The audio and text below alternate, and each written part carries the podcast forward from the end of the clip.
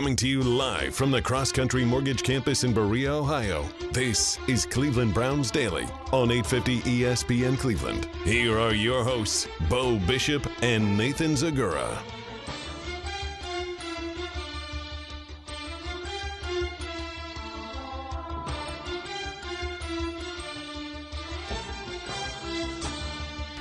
All right, let's do it live on a Monday edition of the program. I am merely Bo. He is the great Z. How you living, buddy?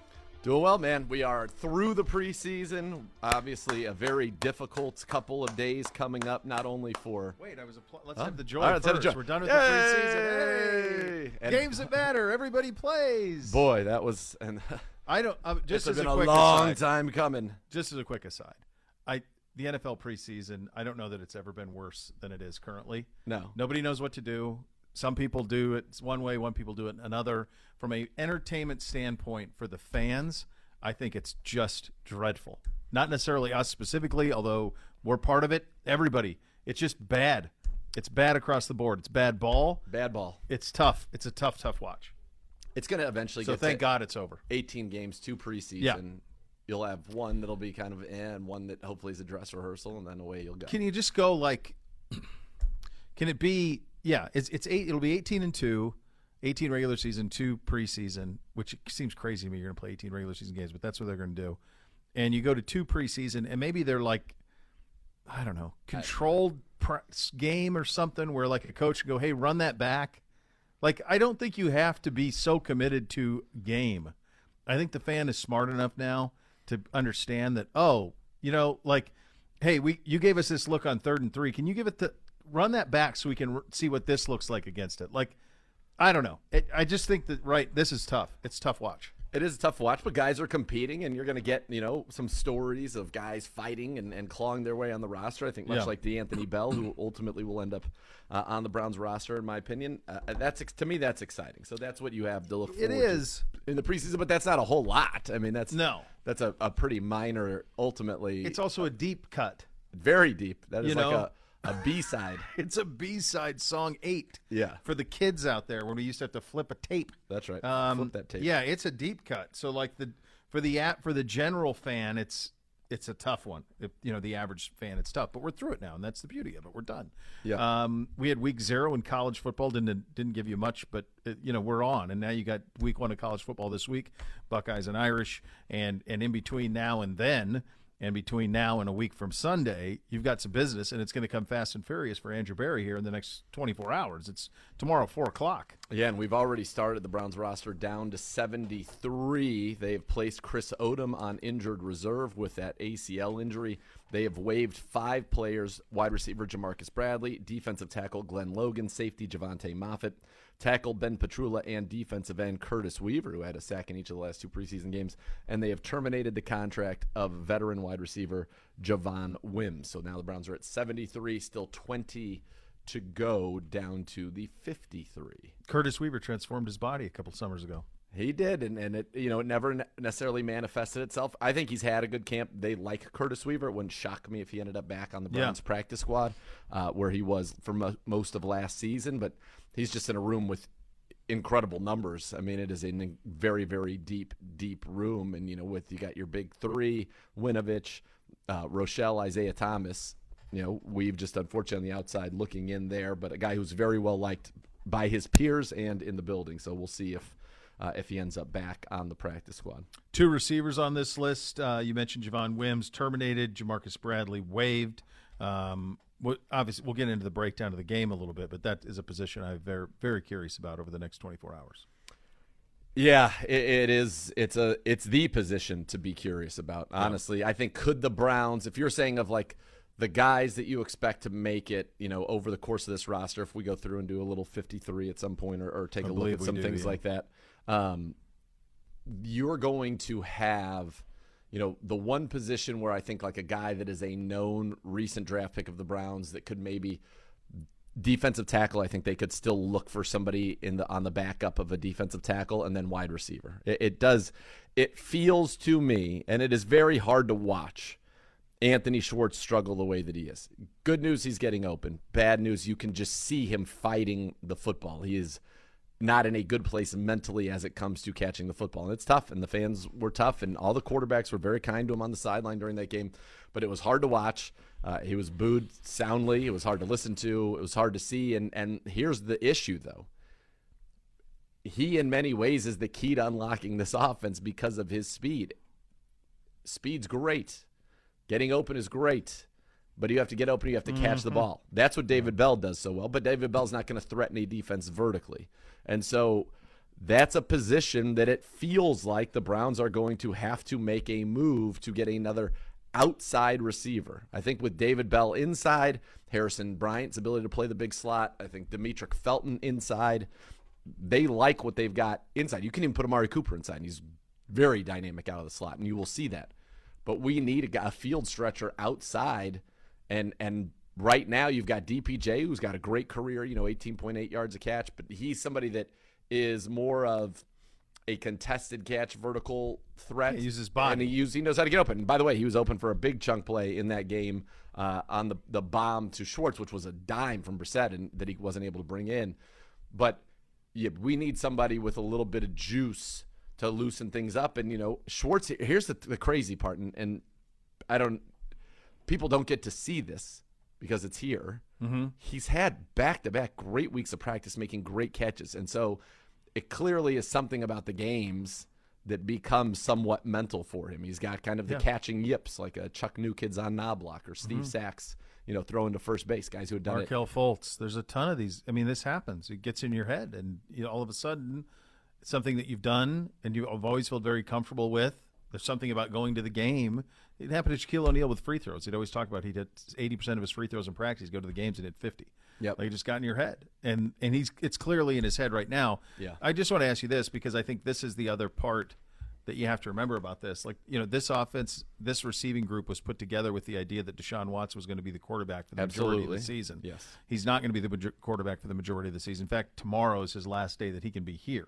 So that from that point on, we won't see him for a while. But one big part of it was that he was going to be the one elevating this receiving core, with the exception of Amari and DPJ's. I think we believe in him. We believe in all these guys, but Amari's stands on his own. No doubt. And so He's one of one in that. he is. And so now Watson is out.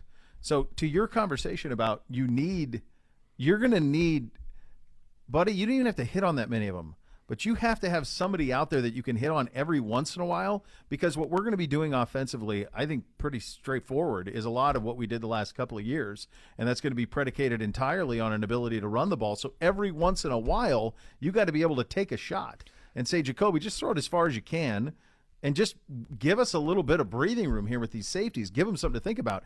If the guy on the other end of that can't haul it in, you're in a tough spot because there's not anybody else that's going to scare anybody deep. No, I mean Chief, a great seam runner. Sure. I thought made some, a great catch on a, a beautiful ball from Brissett. You know, right over the middle of the seam. And here's the thing, folks. You know, Brissett ends up 13 to 23 in this game. You had three drops from Schwartz. 16 to 23 feels a heck of a lot different than than 13 of 23. Sure. And, and the numbers would have been everything about it would have been Yeah. a very different ball game for him. And then not to mention the interception on a target to Schwartz Mm-hmm. where he runs into the linebacker. That is you run that that is 101. Flat out of the slot, slant from the outside. That is football 101. And I don't know if he went too shallow. You either have to go under that or you have to go over that. I mean, there are no, No, you can't in betweens, in. but you cannot run into the guy and then be knocked down to the ground. So when your quarterback is throwing to a spot in a three step drop, which is quick game, he's throwing to a spot and you're not there, you're on the ground. Of course, the DB is gonna it's gonna look like he throws it right to the DB. That's right. So that is, and that's another thing. The, it- the Browns have an abundance, abundanza of running backs.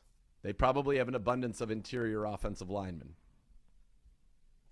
Do those positions fetch quality wide receivers? I don't know. And the answer to that is probably No. no. Not proven So- quality. No, you're taking flyers. You got to take a flyer. So there's, you know, Darius Slayton with the Giants, Denzel Mims with the Jets. These are two guys that are purportedly made available.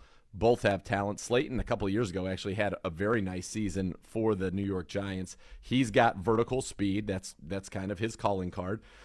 So he's somebody that makes sense. He's had two seasons in, in 19 and 20 where he had 740 yards, eight touchdowns, 751 three, average 15 yards a catch.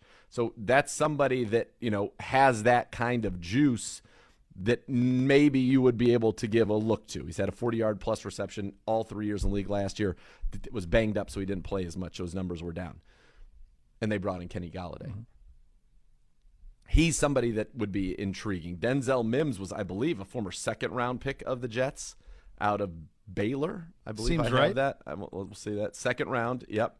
Uh, went to Baylor. All right, we had both of those things. He averages 16 yards a catch for his career. Just has not been given many opportunities, and he's a big six-three, big-bodied outside guy, prototypical, big, fast. So he's somebody that's interesting uh, that could be helpful. Nobody that the Browns get, barring a mega deal that would be an unforeseen type of a mega deal. Yeah. Nobody that the Browns get here is going to be necessarily like a week early season savior. So The put that out you of your get mind. one of those guys is trade a corner. I mean, you'd have to trade Right. an elite when you're Which not you're doing not doing. So you have to trade an elite to get So- an elite. You're not running backs and middle linemen aren't getting it done. So you're a, you're a football team that is going to win doing what you've done before, Mm-hmm. and that is two tight end sets. That is running the football with Nick Chubb and Kareem Hunt. That is playing excellent defense, what the Browns did certainly over the second half of the year, and it's taking care of the football. That's the one thing that would be different. Is Jacoby Brissett going to make some of the throws Baker's made in the past? Probably not. Is he going to also both? That's positive and negative. I would Yeah. say he won't make some of the positive throws, but he also won't make some of the negative throws that Baker made. I thought his arm, the ball popped out of his Sure hand did. much more so than I was expecting in the game. Um, so, look, there is confidence there. He is the starter. There is no conversation about Josh Dobbs being anything other than the backup. So I know that people were take trying to take preseason and you know really No extrapolate that. People, into, real Oh, humans were doing that. of course. It, Of on. note? Yes. Of, well, I don't know about How of do you notes, define but note? many, Of right, note? many, many Oh, real humans. I mean, look, we also had people giving Cade York a hard time for missing a 58-yard field goal because he made a 70-yarder in warmups. People are the worst. By the way, he boots a 57-yarder Mm-hmm. right down the pipe that was good from 70 most likely, and I watched him make a 70-yard field goal, so I know he can do that. Oh my goodness. Un- unprecedented. Oh, you know it's Oh, the season. my Oh my. Oh God! What Tied. Ti- the tie is ready. A little pop. Jeez Louise. Oh, Something of great consequences Something. I, that's rare. a tie A tie. on a Monday? Mm. very rare. We're on to the regular season. It's That's on, all I I, can say. On to the regular- We're on to the That's it. regular season. All right, back to our regularly scheduled programming. But senior swag. here's the thing about about Cade. His second field goal is actually a 47 yarder. Yeah. It looked like it, it was a chip shot. Yeah. He made that look like an extra point. This is a completely different animal than we We've have haven't had, had anybody ever. like this. I watched him in the pregame warmups. I'm sure you've seen the video. Mm-hmm. You're not hard of seeing. No, I'm not. They placed the ball at the opposite 40. Yep. Opposite 40. That's right. That way. 70 yards into the dog pound and nailed it. Yeah. So he kicks that. And then Cairo Santos, the kicker of the Bears, who's got a good leg, goes to kick a 56 yarder same way into the dog pound right after Cade's hit from 70. Yep. Like we're voting on the logo. There's going to be a logo there. He is on the other side of the logo. That's right. doinks it into the crossbar from 56. Like just the. It's crazy. It's, Well, I think they're playing with him too. Like they're we're attempting all these crazy field goals. You would not do this in regular season. I just you want maybe you would now. He's an incredible well, weapon. At the end of the half, You when there's no consequence for a miss, you can try probably up to 70 yards. yeah. I mean, that means you don't even need to be at midfield, then you can at least Mm. think about it. yeah. In the game situation, look, 58, you give them the ball at the 48. There, that's the that's the dual edged sword. The guy still hasn't missed from inside of 55 yards. So let's just all calm down. And by the way, he's already connected from I think 55 and 57. Seven. When's the last time? Who was that kid from Oklahoma we had? Austin Seibert. Austin. Poor- God, bl- we're a long ways from that. Yeah, he's. I think he's on the Leones. Is he on the Leons? Yeah, he's. Yeah, he's. I've seen him in the background. of remember, like those, uh, even, even from like 44, it would be like Cody Parkey was a struggle to get the ball there. Chase Yeah. McLaughlin had a good leg on, but Yeah. it, this is it's This a is whole different. different, animal. It's a different animal. But anyway, big big picture is we're gonna, and that's that's something we haven't had as a weapon in the kicking game. Which when you're a team like we are, I don't think we're track meeting to thirty every week. Now with Deshaun Watson, of course we are. We're going to check meet to 30 on the reg. Yep. But that's not who we are. We're going to be who we've been, which means it's similar game script. We've got to be close. We're great with the lead. We should be a great with the lead football team. Yep. And that's going to be the bottom line. That's how you're going to win. And, these first four games are all very, very winnable. And you've got to go out there and execute. Elim- knock down the penalties. I know Kevin Stefanski is good stressing that ad nauseum here Yep. over the next two weeks. Too many penalties in the preseason. But again, we didn't have five Pro Bowlers playing on offense. We didn't have uh, three Pro Bowlers playing on defense and our three best defensive players, and maybe Greg's in there conversation for being our fourth de- best defensive player. They'd have Myles, didn't have Clowney. So it's hard to judge these preseasons. Of course, you would have wanted to come out of those games with maybe a little more like, all right, let's go. But th- you know what? It also doesn't matter. It doesn't mean anything. We went 4 0 the year. Right. Then we went 0 16. yeah. It doesn't mean anything. I were you at all surprised as we just we spend so much time offensively. Um, it boy, first of all, like Matt Eberflus putting Justin Fields in a position to succeed, right? Like let's move him. Let's let's actually Very put the kid in a position to succeed, and they did. Fourteen to 16, 156, three touchdowns in the first half. Any alarm bells for you on that, or just too many of our guys out? It, it was pretty easy. Here's the truth Yeah, he had all day to throw. you did. all day to throw. We had two busts in coverage Mm-hmm. The- on the corner route. Our our corner did not stay maintain his depth in the cover three, so that seven should have just come right to him. He should have been right there. We had a clearly a bust on the touchdown to Cole Kmet, Yeah, where there was nobody even in No. the screen. I was standing up there in the booth, and I'm just like. well, you could just see it. You're like, okay, this is as Yep. easy as it gets. And then the other one, Dante Pettis put a heck of a double move on Greedy, who's got to be a little more disciplined, and he's going to see. As a result of that, He'll he's going to see double moves. So he's going to have to be very much, very you know, as I would say, he's going to have to be be ready for those things coming. I'm not concerned about it. We generate when we have Clowney and Myles Garrett on the field last year was 35% pressure rate. That was number one in the NFL of any tandem in the league. Period Yeah. they make diff- they, that's a big difference. Pressure, burst pipes. Um, I w- I will say it was not as encouraging. You know, Isaac Rochell, I think, had a chance to play himself on the roster. Now, his body of work may have been good enough if we keep, you know, five defensive ends that he did, but that's not a great offensive line. Yeah. And we were not able to really consistently get around him. Alex Wright got around him a couple of times, and I thought looked good. Um, again, we didn't no no Denzel, no Greg. You know, Grant goes out early yeah. it should have been better. And I guarantee the defensive coaches were like, okay, it should have been better, but no, I'm not concerned about it. That wasn't. You're going to have to flip the switch. Our best players are going to have to come in without having played and flip the switch, but that's what they do. They are the best players. I think they're fine. And we had five of those guys, five people who didn't play were in the top 100 Yeah. in the league. That's right. That's why I mean, yeah, I just think that goes back to the statement off the top. Just preseason football is tough. Um, speaking of sad day, Nana was so chesty, Great so effort by confident. Nana. She put an incredible effort on the on the Congo hat. Um, it is better, but it's, it's still not wearable. It's better. It's wearable around the house For sure. and Yeah. to practices. It's not a game day cap anymore. No, it's currently no, constructed. no. uh, it is stunning to me that a the dye from a from an otherwise It became one with the fibers. that it it entered the fibers and now the Congo hat is no more as a game. So- so good job out of Nana. I was really hoping to be able to find my Congo hat, Yeah. but I think it is like yours. Mine is not stained that way, but it is. It was beyond. It's after a trip around Croatia and Yeah, yeah. everything. It kind of was. I think it's it's past its prime for mine. Yeah. and it was a very cursory look, but we we thought it would be fun if we were able to pull like a.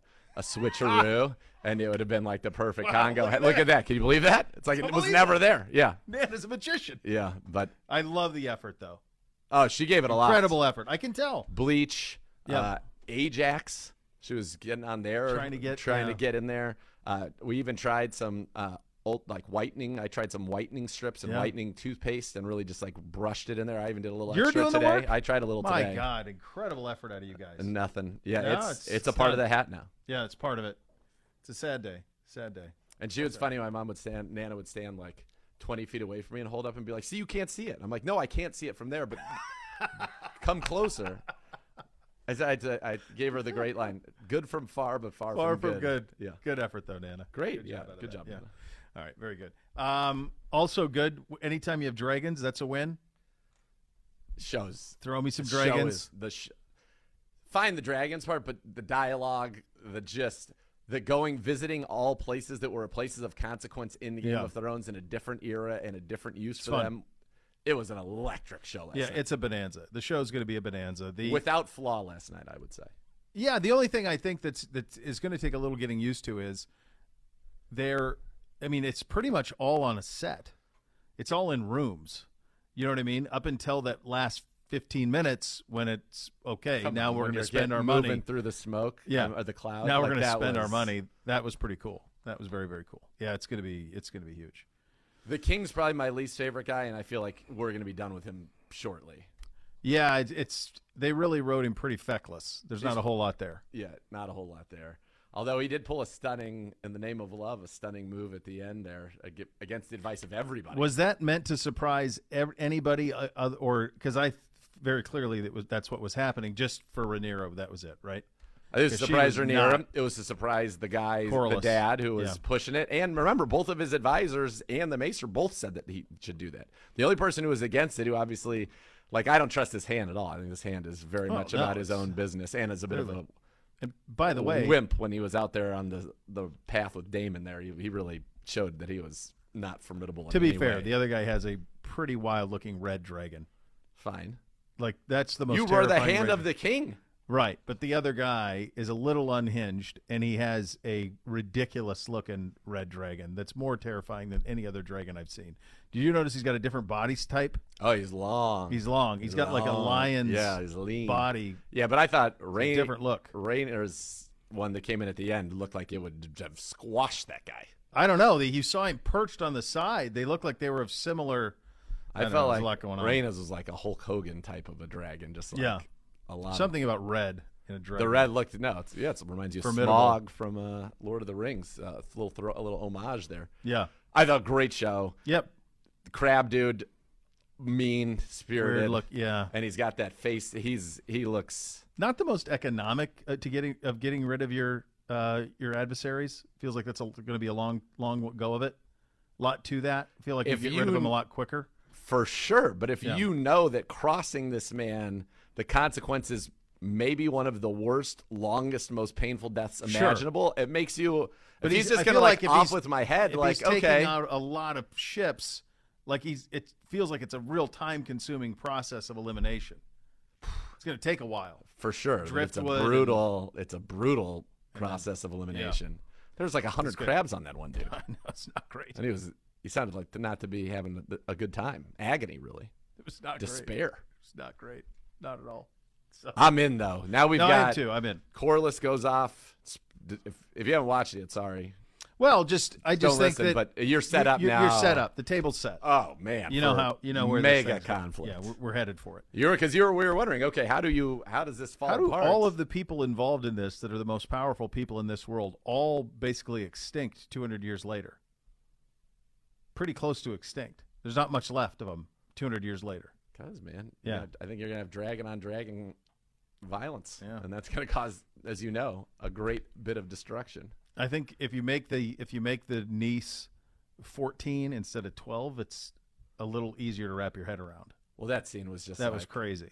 I that think was it was crazy. supposed to be that way. So you're like, there's no way he can do this. Correct. But it was so obvious that there was no way. Like the fact that others were being reason, trying to be reasonable about, oh yeah, you got to do this. Unite the two Valyrian houses. Well, how about I just stay in mourning for another five years and then we can have the Then we'll conversation. talk about it. Yeah. Right now, it doesn't seem like that's The this daughter, and by the way, the daughter's. I love her. I'm sad that she's gonna be replaced. I think this girl's got great presence. yeah, and she's gone pretty quickly. I think, Sad. if all things are, if you believe everything that you see. All right, uh, you'll hear from Coach. Uh, cut downs. We, we're already down to 73. We got to get down to what another 50. We got to get down to 53 That's right. by tomorrow at four o'clock. So you hear from Coach Stefanski some of the highlights from his podium yesterday, and then Z goes one on one with AB coming up a little bit later. We're off and running. You'll listen to Cleveland Browns Daily on 850 ESPN Cleveland.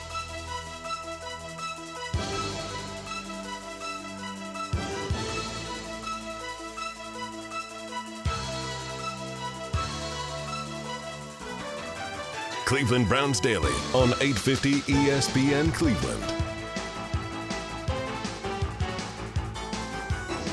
There's a new way to cheer on your Cleveland Browns with the help of your favorite four-legged companion, Barking Backers, presented by Milk-Bone, is the Browns' newest club for pet parents worldwide. Sign up today at barkingbackers.com. Barking Backers, the fan club for dogs. And here is Coach Stefanski at the podium from yesterday. Kind of really sharpen in on some things, uh, make sure that we're fresh going into the weekend, and then start our preparation uh, in earnest on Carolina coming out of Labor Day. And uh, on the injury update front, um, like I told you guys uh, last night, um, Teller Delpit held out precautionary. If in a normal game, they would have gone back in. Uh, Odom, unlike uh, unfortunately ACL tear, he will miss this season. And then a bunch of guys that hopefully we're getting back here into practice the next few days, uh, and they're all progressing uh, well. But with that, I'll take any questions. yeah, Kevin, can you just address? Uh, you know, you've had a little bit of a lack of continuity because of all the injuries on your offense. You know, Michael Woods, David Bell. I mean, the list goes on and on. Um, what can you do between now and, and the opener uh, to make sure that those guys are working as a cohesive unit? And do you feel like you're kind of playing catch up at all? Not, not really, Mary Kay. I think uh, you're right in that you have to make every one of these practices count uh, as we get forward, as we move forward, and, and guys return from injury and those type of things. Uh, but kind of like we talked about with evaluations, uh, all of this is a body of work. Uh, so it's, it's all the work that you've done in the spring, uh, that you've started in training camp in these preseason games. I think they all add up to get you ready to play week one. But um, injuries are a part of this game. I, I would venture to guess all the 31 other teams are dealing with similar things where guys are in and out of their lineup. You just gotta you gotta navigate it. Hey, Kevin, I got a couple injury things for you. Um, AJ Green and Ronnie Harrison Jr., are there anything significant there where they could miss time? No, uh, expect those guys to be ready for week one. Okay. And then from a roster evaluation standpoint, when guys like Michael Woods II and Chase Winovich miss a bunch of time in camp, how hard is that to kind of figure out if they should be on your roster when you get to week one? Yeah, I think it's uh, it's part of it, Scott. That that's something that really those type of things seem to happen year in and year out where you, you lose a guy and, and you got to really go off what you saw prior to losing him uh, and then go off of your evaluation on when you acquired said player. Uh, so that's what we'll continue to do with, with all these positions. Hey, Kevin, I have an injury question too. Uh, Jack Conklin, you've been easing him back into practice. Is he ready for uh, a full load uh, every game here? Yeah, I think what we've done, Jeff, with Jack is make sure that we're uh, progressing at an appropriate pace. I think we've done that. Uh, you know, we'll work through the next four days of practice to see where he is and continue to give him more. He's done a very, very good job with everything uh, that we've given him. He kind of has hit all those mileposts, but uh, past what we're going to do tomorrow uh, doesn't really serve me to, to think about what he's going to do, you know, in a week from now, six weeks from now, really focused on on the next four days. With Anthony, uh, you know, obviously he's he's having some struggles. From a coaching and teaching standpoint, you know, you give him positive reinforcement, you give him as many reps as you can. Is it is it as simple as that? Is it just more, more, more? Well, I think with each guy, Tom, I think you you really work with each player on a case by case basis. Uh, Anthony had a tough stretch. I, I think everybody understands that, but uh, you know, we support our players. We support our players when they're going through a, a tough stretch, whether it's and it can be anything. Um, and it's easy to do with a guy like Anthony, who's very, very accountable. He works very, very hard. So that's what I'll continue to do. That's what we'll continue to do. Hey, Kevin, with a guy like D'Anthony Bell, how cool is it when an undrafted rookie, you know, flashes, makes an impact, and then really pushes for a roster spot? Yeah, that's uh, it's great, Scott. I don't believe we've uh, had a undrafted player make our roster the last couple years, which means it's it's a very competitive roster. And in this case, it's going to be no different this season. So, uh, D'Anthony's done a nice job. He's flashed getting the ball out there.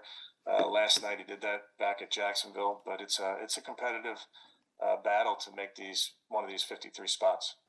Hey Kevin, just a David Bell question now. I mean, watching him, it just seems like he's he's always in the right spot on these routes. That he's a very quarterback friendly kind of receiver. I mean, I know so much of the talk about him before the draft was a supposed lack of speed, but he just really seems to have that football speed that translates. I guess what have you guys seen from him in that regard over these last few months?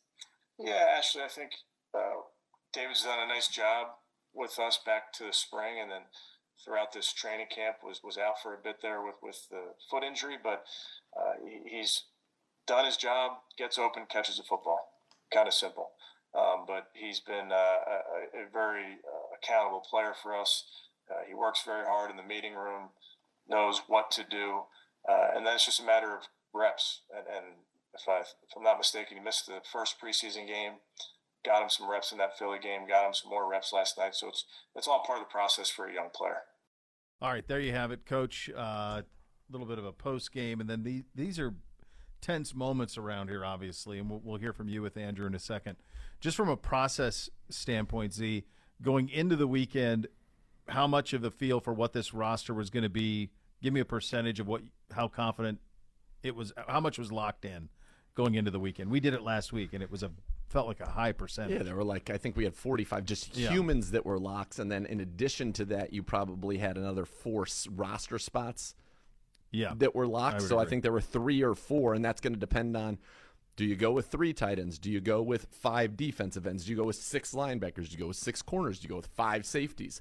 How do those rooms shake out? How, do you have eight offensive linemen, nine yeah. offensive linemen, ten offensive linemen, two quarterbacks, four running backs, five receivers, six receivers? So there's a little bit of, in terms of the roster puzzle, and you'll hear Andrew Berry talk about that in a little bit, that that is going to be you know that's the hardest part. So you can you can say right now, I think definitively 45 names that are on this roster out yeah. of 53, and then the others you can absolutely know who are in competition for those spots and then it'll just be about how the roster is put together. You probably can actually, I'd say, you probably do 49 names that are 100% on this roster because Tony Fields, the way that he's been talked about, yeah. he's going to make this team. Rich LeCounte, I feel like, is going to make this team. So that's two more right there. Felton is going to make the team at that fifth receiver spot. So that's three. So it's really, like I said, three or four spots that are left. That's it.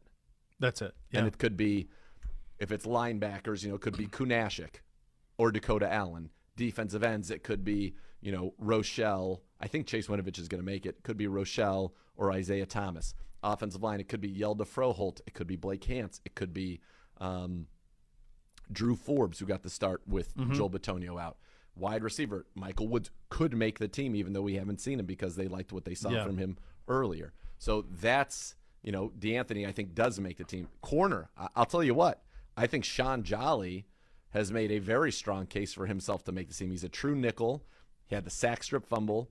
He had the tackle that allowed DeAnthony to come over and get his second forced fumble, which yes, Kunaszyk recovered. Those three yeah. guys, I think, are the three that have come out of left field that have a chance to make the team. I think he's pushing Herb Miller because of that inside, his ability to play inside, whereas the Browns already have, you know, four really, five really good outside corners. So does that differentiate him? I don't know what how Pre feels about him on special teams. That'll matter.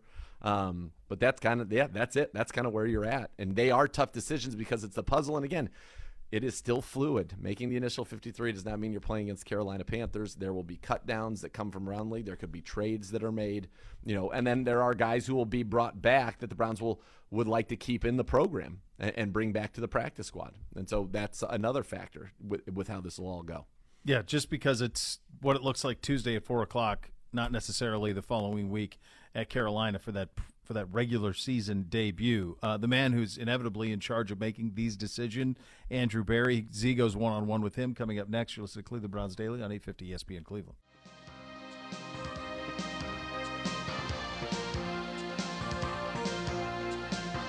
Cleveland Browns Daily on 850 ESPN Cleveland.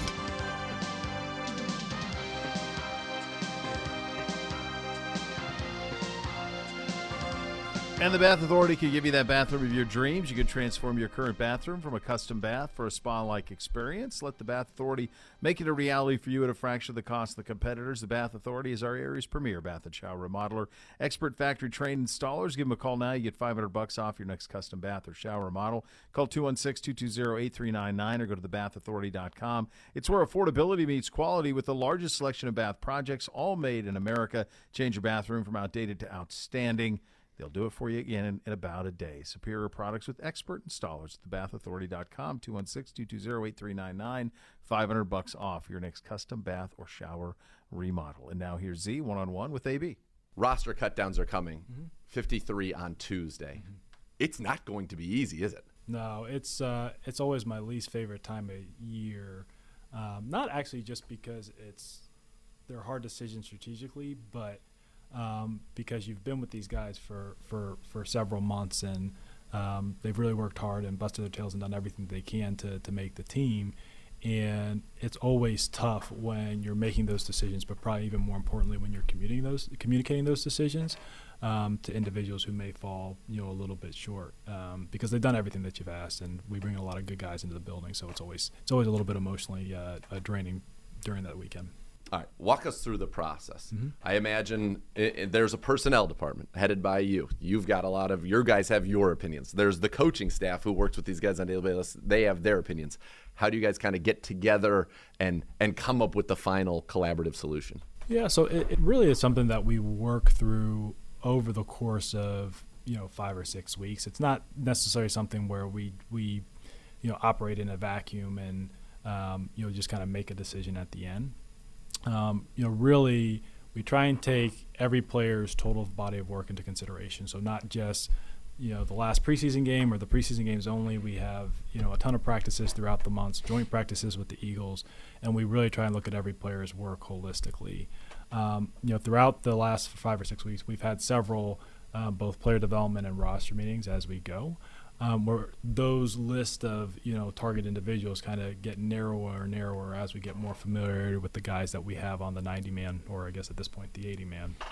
Um, and so you know really, um, actually, uh, just as soon as uh, today, we'll uh, we'll have kind of like our final roster meeting going into you know the last preseason game, um, and really at this point it's it's really only you know maybe one or two decisions that um, you're really keeping a close eye on. So it's a it's a longer process than just the 53 man cut date.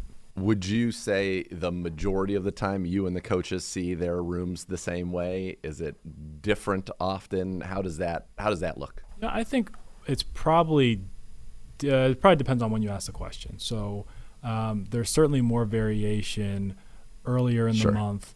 Um, and then as you get later, you as you get just kind of more information on each player, um, there's a lot. There's typically a lot more consistency. But that being said, there's you know usually the um, you know differences in perspective are um, you know at the at really kind of the margins uh, of the roster, and then really uh, like we think of putting the roster together as almost like a puzzle piece. So you know every guy we bring in may have um, you know has some type of redeeming quality or has something they sure. should do well.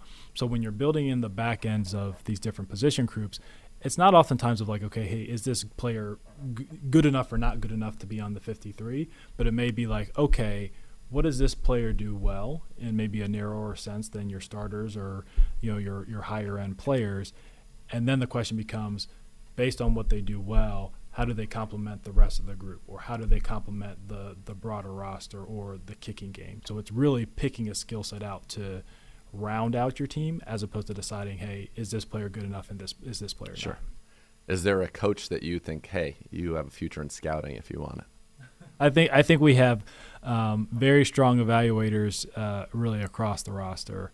Um, you know, I'll probably I'll, I'll identify uh, two individuals, but Okay. it's not, I don't I don't mean it to be uh, exclusive, but um, you know I think Bill Callahan he's an excellent evaluator, um, and then uh, the other person I'd identify is Drew Petzing. I think he's an excellent evaluator as well. Sure. All right, there you go. Nice endorsements for those two.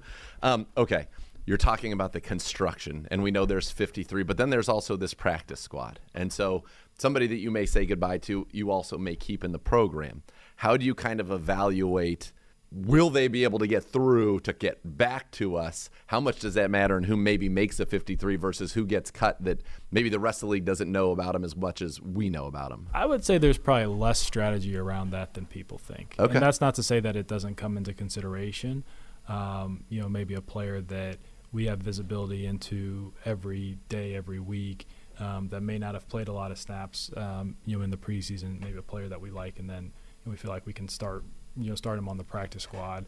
Um, you know, but typically, like those are only maybe you know one or two decisions. Um, uh, we really try and put the guys on the team that we think deserve to be there with the you know with the total body of work. Um, you know, there's not as much you know gamesmanship for us in that regard.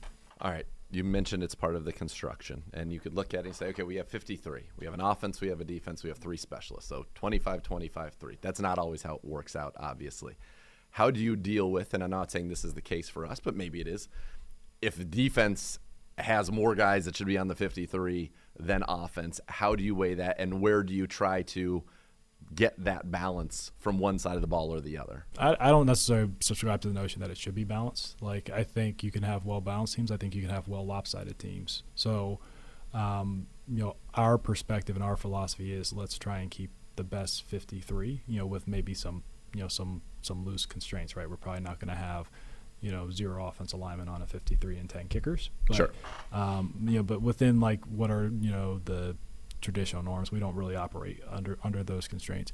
And a big reason is because every year every team sets their 53, but it's really fluid throughout the year, and it's probably very transactional throughout probably the first you know month to six weeks of the season. Um, so I think to be handcuffed by positional constraints, certainly like in the first initial cut, um, when you also don't know what pool of players is necessarily going to be available to you in the coming days, I just never subscribed to that notion. That made a ton of sense. How do you look at, let's take the tight end room, for example. You got David, you got Harrison. And then you've got some guys, you know, Miller Forristall, Nakia Griffin Stewart's played very well. Zaire Mitchell Paden's an interesting kind of young prospect. And then you have Johnny Stan who can do a bunch of things. How do you balance the, okay, we know there's two for sure on the 53, right? Sometimes we like to go three tight ends, sometimes we do four versus the 53 versus, okay, maybe we can get a couple of these guys on our practice squad. So we still have four tight ends in the program, but we only have two that count on the 53 or something like that. Yeah, so that that definitely does come into consideration, Nate. Um, but really, it kind of goes to the puzzle piece Sure. nature of. Is that know, fun for you?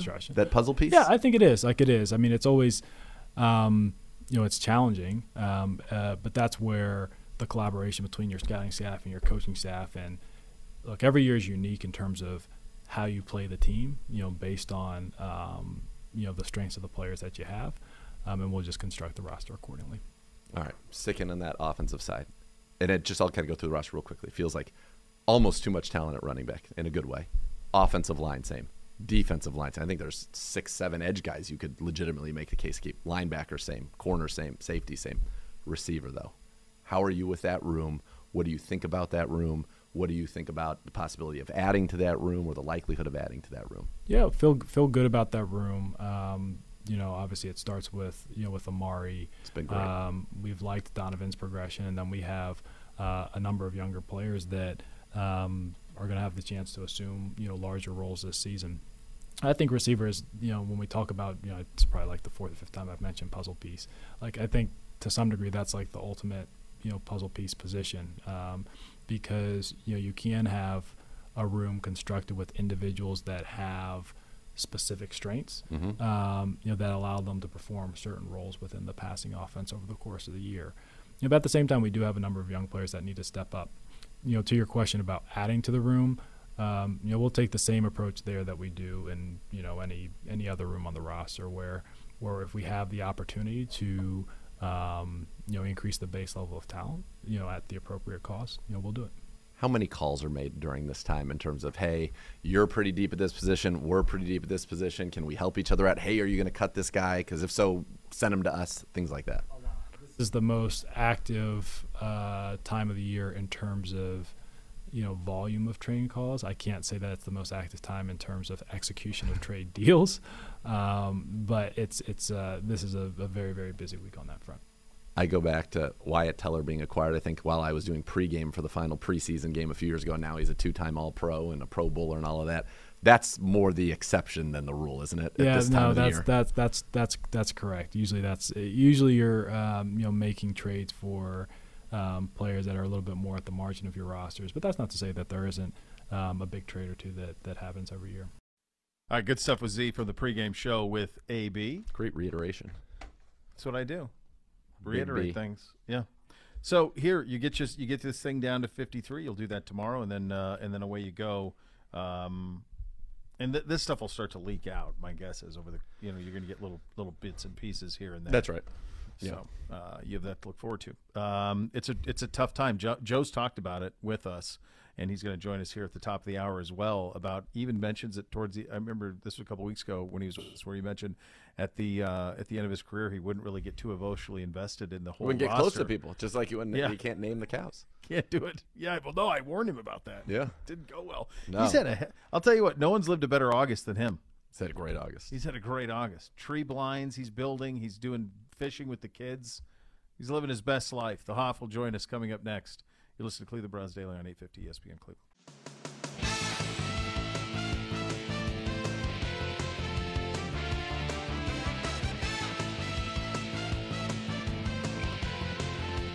Cleveland Browns Daily on 850 ESPN Cleveland.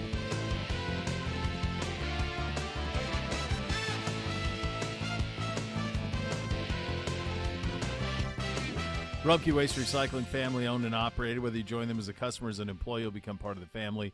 Visit rumpke.com to learn more. Uh, had uh, 9 a.m. flag football with Bootsy as we wait on uh, Joe. Bootsy struggling with his The Hoff. aggressiveness. The Hoff will join momentarily. Too Boots- aggressive? No, not not aggressive enough. Like a little bit, kind of tentative. So first series of the game, they he's playing corner. No one outside your face mask. You got to turn him in, brother. You can't can't let anybody get to the sidelines. you gotta set Went- the edge, went, bro. Went right around him, all the way down to like the five or something like that. He looked at me. I go. I said, "That's on you. That's on you." He's like his bottom lip started to quiver. Jeez. He was oh, like this, you know, a little bit, and um, he goes.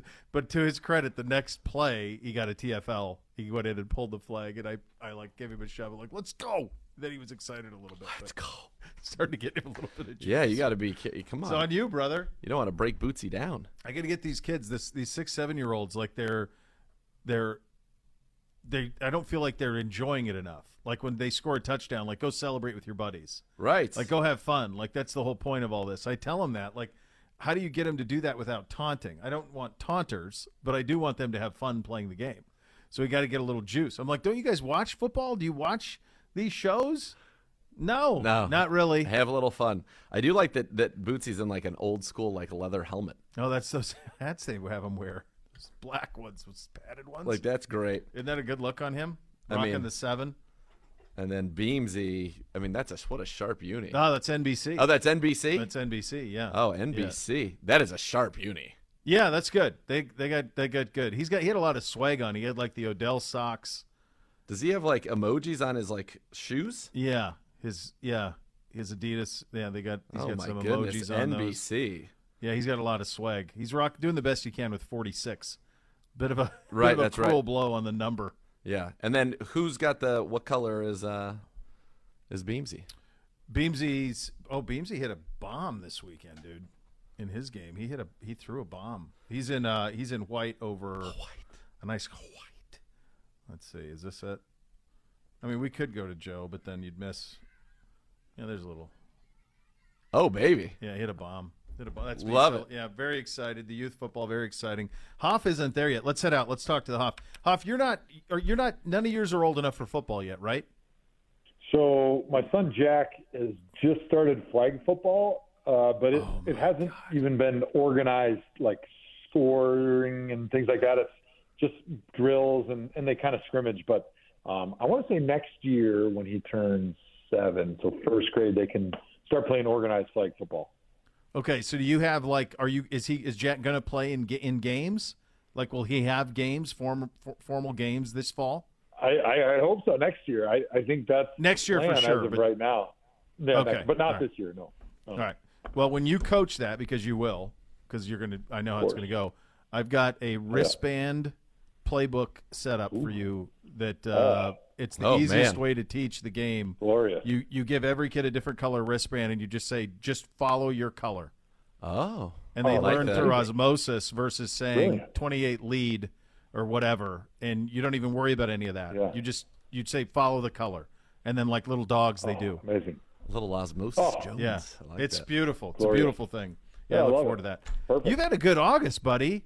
Fun on the pregame. You've got you're doing your fishing. Last time we talked to you, actually, Z was texting you. You were on a Zoom in like a pre-production. You're building tree blinds. So you've. I feel like you've got a lot done here this month, sir.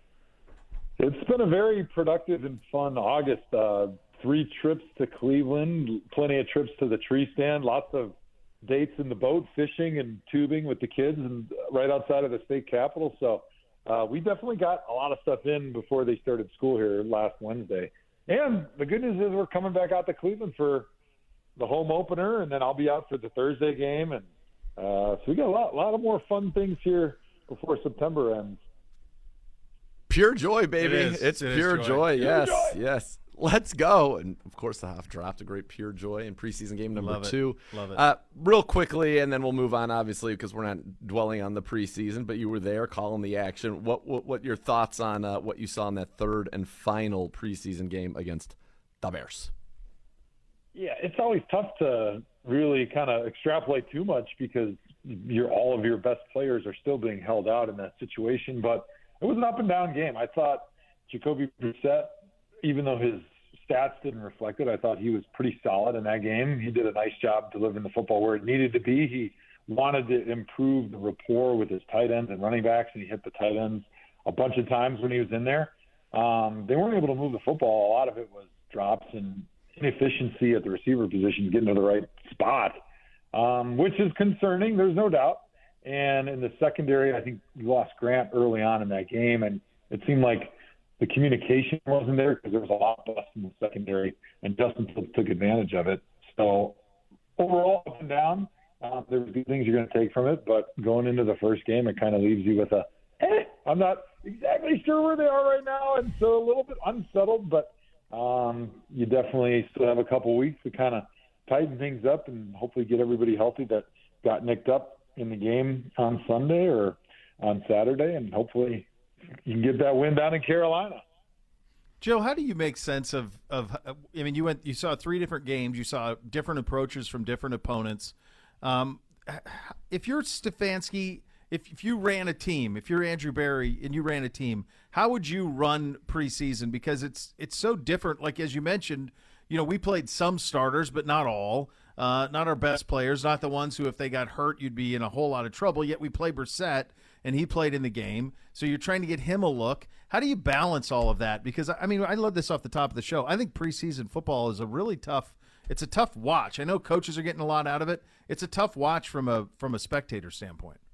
Yeah, it's a really tough balancing act because there's nothing worse than your star players potentially getting injured in a meaningless game. And so there's like the human element of just thinking about that. And if it would happen, how much more serious it would be just from your own mental standpoint of, ah, why did I put him out there, right? Like you're going to be beating yourself up about it and the fans will be beating you up. So I think that certainly plays into it. But obviously, there's something that can be done as far as getting things accomplished in those preseason games. So for me personally, when I was healthier as a younger player, I liked getting some of those reps because I felt like when you're playing in front of fans in a, a stadium and you're playing with the normal rhythm of timeouts and the normal flow of the game, I think there's an adrenaline that you get and like a fatigue that happens that it's nice to get some of that out of your system during the preseason. Um, it is also nice to feel like you're kind of getting your feet under yourself a little bit with your teammates all out there, like the starting units. But I, I, I will say that they do get more of that in practice than we did because they are doing these joint practices. So they are getting a little bit of that in the joint practices. Um, and I, I will say too, with the additional games, so now they're playing 17 games. It does make every regular season game a little less important as far as just the strict wins and losses goes. Um, and so there, I'm sure part, something they probably don't say, but it it definitely comes into consideration is, hey, we're okay using that first game kind of, not that you're going to ease into it, but like if it takes the entire first game to just kind of figure things out, um, we're okay figuring it out in the first game versus putting guys out there in preseason and potentially having significant injuries to our best players in, in those preseason settings, which they can be a little bit more helter skelter. I, I think your players can be a little bit more exposed to injury because you aren't game planning, because you do have a mix of starters and backups and guys that maybe don't have as much body control and aren't used to being in the positions that they should be in and maybe are a little bit out of control because they're trying to make the roster and they're trying to, you know, get the coach's attention and sometimes that leads to them taking chances and falling on back of people's legs and jumping on piles when they shouldn't. So I think all those things go and are taken into consideration and I think that's why most teams now just don't see them playing many of their great players in the preseason. Makes sense. And there is no right answer, and a lot of teams are going to do it a lot of different ways. Let's talk for a second now, just kind of about this football team. And we come out, and obviously, you mentioned it earlier the receivers. That's a big question. I have two questions for you, Hoff. Number one, are you okay with the wide receiver room as currently constructed? Is that a room that you would like to add to? And then number two, number two, how quickly in reality can somebody who comes into the team, as you were on many teams that brought four, five, six guys in after the 53 man cuts. How quickly can they actually be productive? Well, to your first point, I'm with Bo a little bit. Like I, I was hoping that there was going to be a veteran added to that room at some point during training camp. Um, yep. If, if for nothing else, just to have somebody who's reliable. Like, hey, you know he's going to be in that spot. He knows how to get open. He may not be as fast as they used to. You can kind of utilize his strengths. You know, Stefanski and that offensive staff is really smart. Like they they can understand what you do well and call plays to your strengths and put you into those positions for success within the offense. Um, but I think they've been pretty steadfast the entire time about, hey, we feel good about this room and we want to see who the guys are that kind of can step up and win the job and uh, and garner a little bit more play time. Uh, and I think if they would have done something, it would have been at the beginning of training camp. I don't think they would have waited until now because you are getting a little bit later in the season to try to start adding guys, especially for that first week. But to your second point, Nathan, um, I think if you do get a veteran receiver in here, it's just a matter of him understanding the vocabulary and then quickly figuring out, all right, hey, these are the routes they're going to ask me to run. You know, maybe these are my package of 15 plays that I'm going to be in there even one week after showing up. And as long as he's able to have that communication with – the quarterback and have that trust about, hey, you know, if this is what you see on, let's say, a back shoulder ball, this is where I want it. Hey, if I'm running a dagger or a dig across the middle, like this is how I like the football. Like, those are things that I think, especially when you bring in an experienced receiver, uh, you can get on the same page really quickly within uh, just a week. I mean, I don't think you'd be able to run your entire offense, and you probably wouldn't sure. want him out there for every snap. But you can give him 15 or 20 routes, which – would be a huge help, especially if you've got some of those young guys struggling.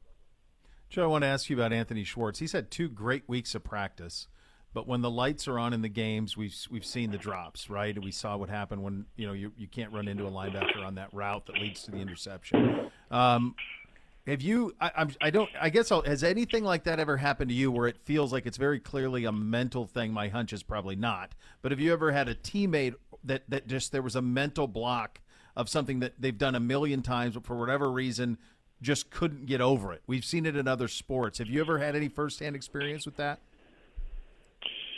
So, as a lineman, the nice thing is that it's never been that extreme because typically, at my position, you can just go a little harder and you can sure. kind of overcome uh, whatever maybe mental li- limitations you have. Certainly, there's been times where I feel like maybe I didn't have enough quickness out of my set and so I was trying to overcompensate by going harder, and maybe it made me a little bit out of balance and susceptible to some other things. But when you're talking about A, catching the football, or kicking the football, or C, snapping the football, those are purely mental, just like a golf swing, just like a putt. Like, if you get that mental block inside of your head, you can't try harder. That's just not the answer. No. Like, the only way you get beyond that is through the mind and you know there's a lot of different ways working with psychologists meditation things like that practice building confidence in a game setting but you have to get beyond that mental block or it's like you know it's like the yips it's like throwing to first base like yep it's easy we know you can do it but if your brain is telling you you can't do it until you're able to prove to your brain and one, one of the different methods to do that you're not going to be able to do it. And unfortunately, that's what it seems like Schwartzy's dealing with right now. Like you guys said, he looks great in practice. And All of a sudden, here comes game day, and the routine things are not routine anymore. Unfortunately, they have not been routine, and, and the Browns need him, or they need somebody to fill that role in this offense. And, and we'll kind of keep an eye on if the Browns do ultimately end up making any moves at that receiver position. All right, Hoff, what's it like? So today the Browns had a walkthrough, no media availability. They're already down to 73. They've got to get down to 53. What's it kind of like in a walkthrough today? What is the atmosphere like? What are people thinking? Uh, because there are people who know they're on the team, and we were saying it earlier. I think there's probably 48 to 49 maybe even 50 guys who know for sure they're on the team, and it's going to come down to three spots across a variety of positions depending on how they want to fill out this roster. What's what's the mood?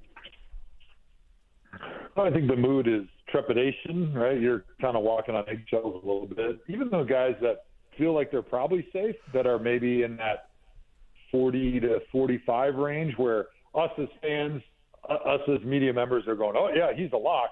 Those guys are still nervous because you never have any idea who is going to be a surprise cut from another team. And right. even though you've clearly won out in your position group, and yep, they're definitely going to keep, let's say, like tight ends. Oh, we know we're going to keep three tight ends. They, they've told you that, or whatever that looks like. But all of a sudden, oh, the Browns are looking at the waiver wires, and there's a tight end over here that we have rated significantly higher than somebody that we have on the roster. And even though he's done everything he can to win that job, and he feels like he's, he's easily won that job, there's somebody else on another team that got cut that shouldn't have been cut, and all of a sudden now the Browns are saying, "Hey, we can improve our roster by bringing him in," and we didn't expect it. So I still think that there's a lot of trepidation, even among the guys who clearly won the spot within that room that they're in. Um, and I would guess that right now, because the roster is unsettled, the walkthrough is probably mostly review from the weekend's game where they're going over corrections and maybe they're just barely starting to look towards the Panthers where they're maybe starting to walk through some of the basic concepts. They're maybe trying out a few plays that the, the coaches had drawn up that they think they like versus different looks that the Panthers will get in. So they're just going to start putting it on tape so that those coaches can then take that film of the walkthrough and go back and start kind of evaluating and talking about, hey, how do we like this concept versus the Panthers offense or defense? How do we like it out of this personnel grouping? How did it look when our guys did it? So I think it's it's kind of like a rough draft day, and honestly, they're just trying to get through those final cuts before they really buckle down and, and do some real football stuff. How much more advantageous for the teams is it to have this coming two weeks before the start of the season as opposed to the past where it would come kind of over Labor Day weekend and guys who were just added to the team would have, you know, a couple days of practice to get ready. Now you'll have, yeah. you know, a couple, you'll have at least some work and get the playbook a full week earlier. It's almost like having a bye week. You mm-hmm. know, like we would play Wednesday or Thursday, and then you'd come in Friday, you do the review, and cuts would happen kind of on the weekend and through Monday, Tuesday. Um, but for the most part, it felt like you were moving right into a normal week. And if anybody got dinged up, like it was kind of tough to get healthy in that short span. You had a lot less time to start practicing against your first opponent. Whereas now, I mean, you got two full weeks, basically a bye week and then a normal game week. So you got a lot of extra time, which is really nice to be able to a get guys healthy, but then also install that game plan in a reasonable amount of time, and then you can tweak it. Right, like in a typical week, you're installing on Wednesday and Thursday, and if something doesn't look right, you don't have a whole lot of time to either scrap it or tweak it or or go back to the drawing board and kind of start over in those personnel groupings or uh, some of those formations. But now you got an extra full week. You can basically go through a full week of game planning and then start over from the beginning if you wanted to. If, if there was areas of need or position groups that you just didn't feel comfortable with that game plan. Hoff, you going to Camp Randall Saturday? I am. You you, you know it, man. I, I know it's going to be yes. an easy victory. Hopefully, Illinois State, but uh, right. it'll be a good one because it's a night game, and, and the kids are so excited. They're so fired up. I mean, They're they have so no idea if it's Alabama or Illinois State. though, to be able to put a W in the in the win column for them would will hopefully be a, a great time. Give me a a Hoff Saturday tailgate for a seven o'clock prime time Camp Randall kick. What's that look like? Oh baby. Oh baby! With, with, oh baby! the kids, it, it, looks a, it looks a lot more. Looks different with the kids. a little different with the kids. Uh, we're gonna bring the kids, like I said. So we'll get there probably at like three, four, and then we'd like to go down. The band is huge in, in Wisconsin, like a lot yep. of places. I'm sure Columbus is the same thing. So we'll kind of watch like the little pregame band concert with the kids. We'll watch the players show up, and they do this cool arch march where they kind of walk. It's not that far. It's you know maybe a quarter mile, less than that even, yep. um, from where they get off the buses, and the fans kind of line both sides, like a lot of teams do before they get to the stadium. So we'll watch that, and then we'll bring some cornhole and some some footballs to the parking lot and um, a cooler of of refreshments and just let the kids run around with some of their friends that are coming. So it'll be a great day. Hopefully the weather's awesome. and glorious. Hopefully make some good memories. Eh, They'll will everybody make it to jump around? That's the plan. That's what we said. So being it's a night game, it's going to be a little later night than Yep. they normally have because we're, we're we're tough parents. We get them in bed by like seven thirty or eight every night. Um, Yep. But that's what we said. All right, kids, we guarantee we're going to stay till jump around and then we'll leave after jump around. So Yep. uh, that's one that's one thing you can't miss. You know, here's the thing, folks, about Hoff. The man always has a plan. There is a plan. course. The execution is He's there. got the piece. This is the perfect plan. This is exactly how you do it. You got the kids in prime time, seven o'clock.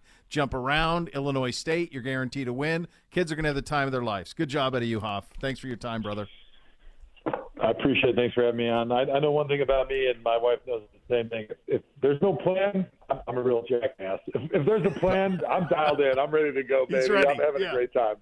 Hop, I'm before ready. you get out of here, before you get out of here, we got to give a little shout out to the good folks at Town Hall who took treated the Hoff like Oh. the king that he is Appropriate. on Saturday night. Totally appropriate, and and it was it was fun to be out there and and uh, see the people you know flock to the Hoff. But Yeah. the shout out Town Hall, great time, took care of us. We ran into uh, Myles and uh, Winovich out there as well. Yeah, there you go. Yeah, Yeah. It, was, it was a great time. It was great to be able to break some bread with the the crew, Chris Rose, Aditi, our producers, the great Z. Everybody was there. We got a nice little booth in the corner. We had we had an awesome time. And one thing I learned that uh, made made my evening was when Z goes out in Cleveland, no pay. When the Miz goes out in Cleveland, full pay. So far, Town Hall. Yeah. I- I've had a lovely. They've taken good care of me at Town Hall. Obviously, with the Hoff taking care of him. The Hoff's like, yeah, they take care of me all the time. Of course, he's the Hoff. Of course, yeah. And then the only time I've ever seen somebody have paid was the Miz. And we went there Monday after Raw. Like he he was supplying, and I maybe it's because of Monday nights he was supplying pretty much all the revenue of that evening because he had Yeah, about yeah. like thirty people in there. But that, what's the deal? Hey, Well, That was listen, amazing. what a some- story. It is. Hoff loved that too. They get a little. I You know, had to it. give a little, Little shot victory. to the, a little victory pose as he likes to do. Yeah, I like that. Yeah. All right, Hoff. We'll talk soon. Thanks, buddy. Thanks, guys. The Hoff. All right, we'll go around the NFL coming up next. You'll listen to Cleveland Browns Daily on 850 ESPN Cleveland.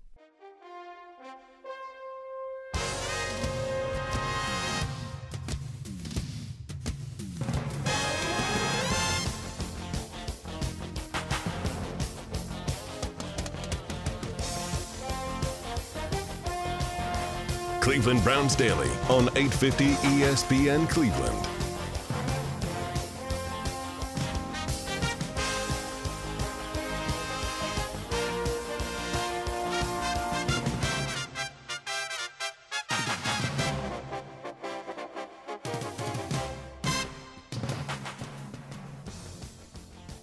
Rumpke Waste Recycling, family owned and operated. Whether you join them as a customer as an employee, you'll be part of the family. Visit rumpke.com to learn more. We'll go around the league in a second, but I cannot believe I've not shared this story with you. This isn't parody. It's not The Onion. Okay, this is Okay. this is from uh, a newspaper called The State out of Columbia, South Carolina. Okay. Okay. You are aware that, or maybe you're not, that the University of South Carolina The has a live rooster Yes. mascot Indeed. that is a that's a rooster. Okay. Yeah. And his name Cockadoodle do. is Sir Big Spur. Okay. This much you know. Now I believe I can read directly from the state. Why'd they come up with that name? Hold please. Okay. South Carolina's live rooster mascot is about to debut a new name change. A new alias for the mascot, formerly known as Sir Big Spur, was a, will be announced sometime between now and the Gamecocks kick off the season September 3rd against Georgia State. The university confirmed to the state. We got to rename the guy. Why the name change? It boils down to a disagreement between the bird's original owners, Mary Snelling and Rob, Ron Albertini, and the new owners, Beth and Van Clark, over whether or not the animal's comb on its head should be trimmed. According to the report out of the Charleston newspaper, the original owners trimmed the rooster's comb, a red, fleshy area on its head, to make the bird look more like a fighting gamecock. The Clarks have opted to keep the comb intact, citing the health benefits to the bird. An agreement with the original owners allowing the use of the Sir Big Spur name has expired, and USC is guiding the process to select a new name. The Clarks have now changed the Twitter profile to mascot. The new name won't be Big Spur, which was the name of use for USC's costume mascot in the pre 1980s and before the creation of Cocky. The university's legal team advised against using the old name Big Spur, but was suggested by many fans because of the close relationship to Sir Big Spur. What about not Big Spur? So, I, am just going to show Why you don't we what throw this them is, not so not Big Spur? that would have been funny to do. So this was the choice as done by the student newspaper at South Carolina. I don't think I'm going to say that on the air. Please You're don't. not. Please don't. You're So not. I don't think we're going to say that. Um, That was Nick, desperate. please don't- that was please don't. I, I, I've, I saw this please. this weekend, and I was like, please, God, don't say this. I'm not saying it. I'm not saying it. So they've named him. They've named the the rooster, the general, as opposed to that one or Sir Big Spur or anything like that. They could have even called him General Spur. What I want to know from you, okay. first of all, isn't that just a delicious piece of nonsense? Yes. Um, what is the going rate for a used rooster mascot? like how much was he sold That's for? right. I mean, it's got to be absurd, and so I'm gonna I'm gonna give a number that I, I, I don't have an answer. I really Oh. am looking for. I'm really just trying to guess because I think it could be anywhere between like fifty bucks or five hundred thousand. I, I, I think it's an enormous. 25 grand came to my mind, It's an enormous. which feels an like an outrageous. purchase. Roosters are the worst. They suck as much as anything. They're Yeah. ill-tempered. They're they terrible. don't they wake you up too? Yes. Like a bunch of they jerks? attack you. They're total jerks. They're the worst. Like the notion, I just find it uh, the whole thing's insane. But the idea of like how do you dis- how do you settle on a price for the bird? I don't know. Like if I swapped him out, would anybody notice? Nope. Not one. Can't person. imagine. Why Big Spur though? I still don't get it. Is that like what they call? That's what they the- have the the spurs they have on their On their- when they come at you. Okay. They have the spurs there. Okay. You remember when Kenny Powers is in Mexico? I yeah. Remember how that went? He had a fighter. Yeah, and then little Jerry Seinfeld, and Seinfeld was in the mix too. Was little Jerry Seinfeld was a great. It was a great one. Isn't that great? God, the SEC is ludicrous. Um, By the way, I watched a, a speaking of Seinfeld, watched uh, a comedian, uh, comedians and cars getting coffee. aren't those great to paratroop in on?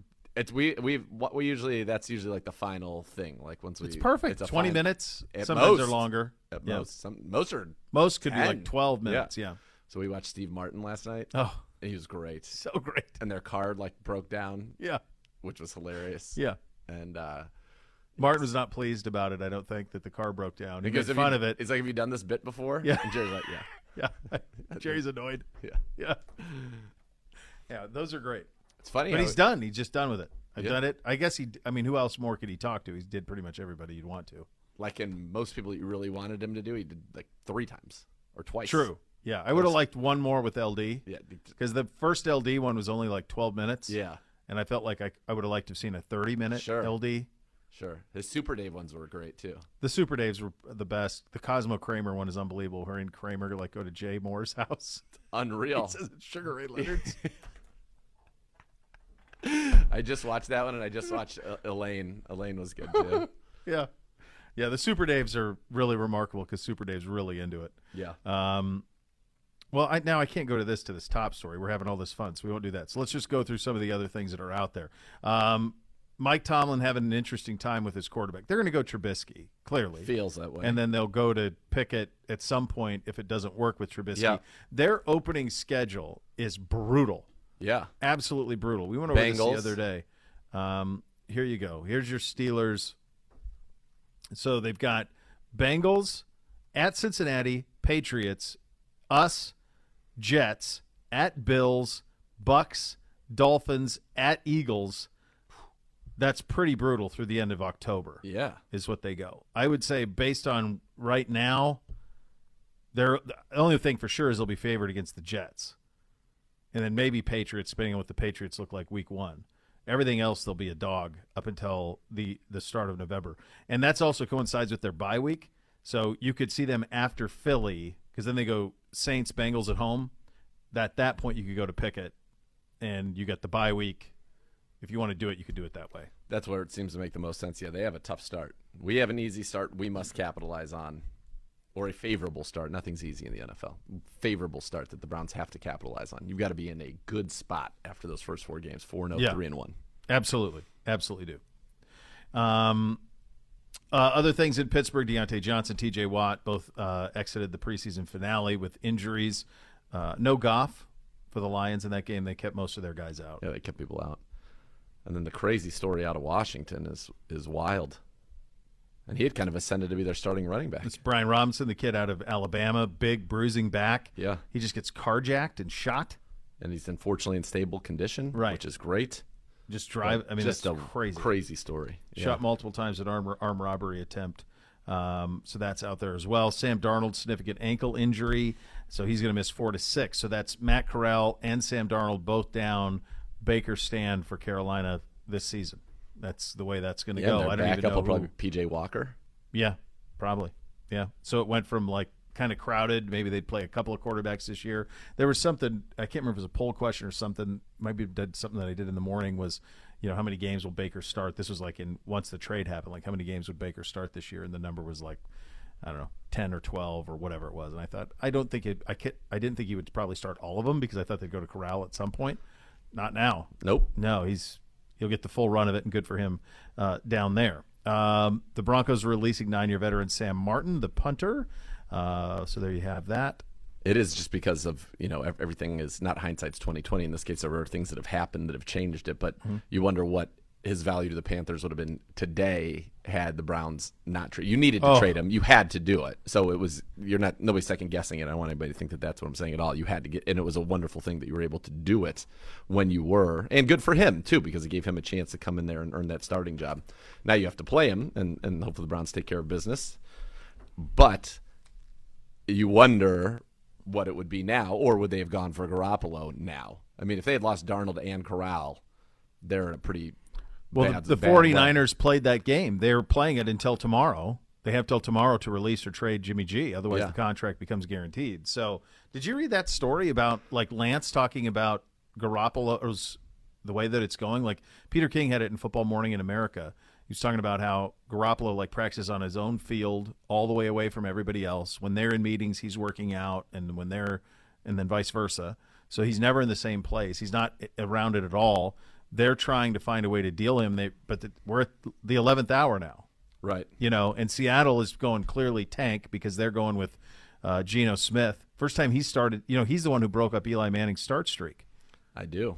So he's he's getting the start out there. So if you want to build build your CJ Stroud game jerseys for the Seahawks, then that would probably Feels work. pretty good. Feels like that's a lock to be able to do that. But Garoppolo's hanging on out there. He's probably going to have to be released, which I think he prefers. But I don't know where the suitor there is on that. There was a lot of smoke earlier about Pittsburgh, but you wonder if if they still feel the same way. Um, yeah, I don't know where he goes. How about the the um, press conference from Tom Brady over the weekend? I only saw I'm clips of it. 45 years old. I have things going on in my life. There's a lot of blank going on, man. Same, brother. Same. Yeah, I've never felt I've never felt more like Tom Brady. I thought that was wild. Though, it was a wild reason why he had to do that. Well, he's in it, and I, I mean, I just connect dots on this, right? He's in it. His sweat, everything he does is on purpose. You see what the the hoodie wore? No, I didn't. It said "forever" on it. Yeah, so I think that's the that's the deal. There. He's fighting for some things, man, but he's so candid now with this stuff. Um, this uh, another story as well. Matt Araiza, who's the punter out of San Diego State, who had the allegations of uh, in, this, in the civil allegations of of gang rape of a minor. He was released over the weekend by the Bills as well. So that's where you stand in terms of that from a cut line standpoint around the league. All right, coming up next, we'll do our best to predict our 53 man roster. When I say we do our best, you're talking to the Z. Get your pencils out or your shoppies. You listen to Cleveland Browns Daily on 850 ESPN Cleveland.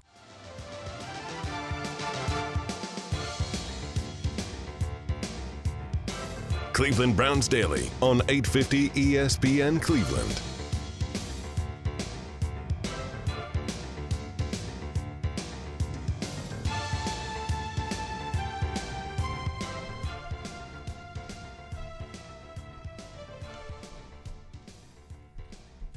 The Land on Demand now free in the palm of your hands during the entire month of August. ESPN Cleveland, the Bath Authority, giving fans free access to the Land on Demand for all the news you don't want to miss. See us live in the brand new studios. Replay all your favorite shows commercial free and on demand. Get all access to Tony Grossi's Browns analysis and more. Visit thelandondemand.com or download the app today. The Land on Demand, remodeled by the Bath Authority. All right, 53 it is, buddy. All right, 53. And these are certainly not scores. This is my best guess at, at what Your best guess is pretty Well, good. listen. not a sharpie, but I go felt tip, paper made felt, felt. tip. I went felt. on your 53. Um, all right, so here's what I'm looking at. Um, and again, there are probably this could move around a little ways, but like we said, probably 49 to 50 even of these 53 are, are I think pretty set in stone. So here's what I've got. This is the Zegura 53. I like it. I like it. Two quarterbacks. Yep. Brissett, Dobbs. Four running backs. And this is based on the information we have now. Like, they're, if they're trades or whatever, you can't. I mean, you can't do anything about. it. Nick Chubb, Kareem Hunt, D'Ernest Johnson, thirty. Jerome Ford, thirty-four. Six wide receivers.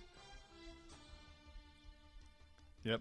Mari Cooper, Donovan Peoples Jones, Anthony Schwartz, David Bell, Demetric Felton, and Mike Woods. Mike Woods. I think you have to. So that's that's a spot that you could circle as either moving somewhere else. That's that to me. That's one of the spots that's up. All right, here's what I'm going to do. So Woods would of that would be the only one that would be Question. question. Yep. Everything else. Three tight ends: David Njoku, Okay, this is alarm bells here now. Harrison Bryant, Yep. and then either Forristall or Johnny Stanton. I'll go with Forristall for now. But it's Forristall, Stanton, and I, they, I think they like the key too. But that's that's a definite parentheses. They could go with two tight ends or three. I don't Yep. think you'll get four on this roster. Nine offensive linemen. Okay. Jedrick Wills, Joel Bitonio, Ethan Pocic, Wyatt Teller, Jack Conklin, backups Chris Hubbard, James Hudson, Michael Dunn, and Hjalte Froholdt. Hjalte Froholdt. Hjalte Froholdt. So that's put Hjalte in a uh, he goes in parentheses. So that could end up being Blake Hance. Yep. Uh, Drew Forbes. Um, but I think the other eight are pretty set. All right, I like All it. right, so that's 24 if my math's right. You agree? Is you that got 12, 18, and 6, 24. on offense. Okay, defense. I've got five defensive ends. I've got Myles Garrett, Jadeveon Clowney, Alex Wright, Chase Winovich, and then in a parentheses, this is one that I think is very much up for grabs. I don't know if it. I think if it's for today, it's Isaac Rochell. If it's for the future, it's Isaiah Thomas. But I do think it'll be five defensive ends. Thomas Rochell. All right. And right now, I would probably say Rochell. Okay. but I, I hope I, I love Isaiah Thomas and they do too. Four defensive tackles: Jordan Elliott, Taven Bryan, Tommy Togiai, Perry, and Winfrey. Now that's one that could, if there's a cut somewhere that they're intrigued Yeah. by, that's one that maybe could change. I have six linebackers: Okay. J.O.K., Anthony Walker, Jacob Phillips, Sione Taiki, Tony Fields, and Jordan Kunaszyk. And I'm not even sure I have to parentheses him, but we'll parentheses him for now. Could be Dakota Allen, but I think I think Kunaszyk. And now that could also be five linebackers. So that's How, should, do we need to parenthesize the sixth linebacker? Do you think a sixth linebacker's on there? We just don't know who it is. I think I think we need to just keep it there because that's right. one that could be moved around. But I think Kunaszyk would be the guy. Okay. Six corners. Denzel Ward, Greg Newsom, Greedy Williams, MJ Emerson, AJ Green. Those are all locks. And then the six would be the parentheses would be Herb Miller. I think Sean Jolly made a real strong case, but I do think Herb Miller is is a premier gunner. Ah. And I think that that will be what keeps him on the roster. But Yep. it wouldn't surprise me to see Sean Jolly here in our program. All right. And then five safeties. And I don't think There's we don't, I don't think we need a parentheses. there, yep. John Johnson, Ronnie Harrison, Grant Delpit, Rich LeCounte, and D'Anthony Bell. That gets you to 26. Let's get you to 50. and then Charlie. Hughlett, Cade York, Corey Bojorquez. So, the, in fact, the only ones that we even put either or was Forristall Stanton, Thomas Rochell, Miller Jolly. And I think you could say on some level, Froholdt Hance You know, I think that Yeah. there's there's room in there. If they wanted to go with eight linemen, they could. If they wanted to go with you know nine, they can't. I di- there's things that can move around, but that's that's where I'm at as of right now. 24 offense, 26 defense, and you feel pretty I feel pretty good about that. But that just goes back to the point of there are it's it's a handful of spots. I mean, that's. I just want to know what I got to see that. Yeah, wide receiver. That's Does big that question. stay tomorrow at four o'clock? Is that what it looks like next Friday when you're flying to Carolina? Here's the thing that's hard about it to me is if the Browns do work something out. Mhm. My guess, my hunch would be that they'd probably end up going with if, if it was a running back, let's say, that was Mhm. moved, they probably keep those three tailbacks and go seven receivers. I don't know that they are willing to let go of any of those six per se Yeah. for somebody else at this point. Especially if it's an outside guy because Yeah. they like Mike Woods and they're not like the people who think that the Schwartz era is coming to a close like now are that's not, Not. happening. Nope. Nope. That is not. So that's where it is there. So you have some movement around. You could still go, you know, two tight ends, ten offensive linemen, two tight ends, seven receivers if you wanted, if they if the move is made that way. But I feel I feel really good about the defensive side. My really only question on the defensive side right now is is it Isaac Rochell or Isaiah Thomas? Expert job out of you, brother. So much more to come. You're listening to Cleveland Browns Daily on 850 ESPN Cleveland.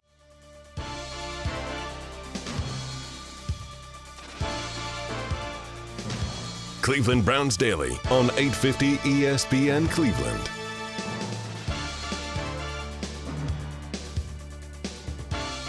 Well, there's a new way to cheer on your Cleveland Browns with the help of your favorite four-legged companion, Barking Backers, presented by Milkbone, is the Browns' newest club for pet parents worldwide. Sign up today at barkingbackers.com. Barking Backers, the fan club for dogs. Were you surprised Brady was number one? In terms of NFL, number one player in the NFL, NFL. oh, uh, on the top 100, yeah, Surprising, right? he wasn't even the best quarterback in the league last year. No. Uh-uh. But he's Brady, and maybe Yeah. maybe he So was went- it went- maybe he was actually number two, and Donald was one, and they're like, we can't have that. we can't have that be number one, so they flipped They it at flipped the it. last second. So when Brady, possible. It dude, it's all The possible. B roll's exactly the same. They'd run the exact same. They'd run the exact same piece. All you do is just graphically change it. Right. It'd be very easy to change. So maybe that. One thing I wanted people to think Sure. about real quickly. So this is last year when people are thinking about, and the, this is a good roster. So could there be some waiver claims? Could the Browns make some moves? I'd say defensive tackle, wide receiver, those would be the posi- tight end. Those would be the positions to look at. But a year ago, in the entire league, there were 27 total waiver claims awarded to 19 teams after the initial cut down to 53 across the league. The Giants had the most claims last year with three. So this is Yeah. not. It's not how it works. It's not the big thing that people, I think, maybe make it out to be. I think that's sometimes the way that it used to be, It- and people forget. Like you know, let's claim all the Steelers receivers. Yeah. You remember that? We're just that's just not the way it's done anymore. All right, good job out of you. Fifty-three was a thing of inspiration, my friend. Ah, thank you. We are back tomorrow for more fun. The next level is coming up next. Cleveland Browns Daily, eight fifty ESPN Cleveland.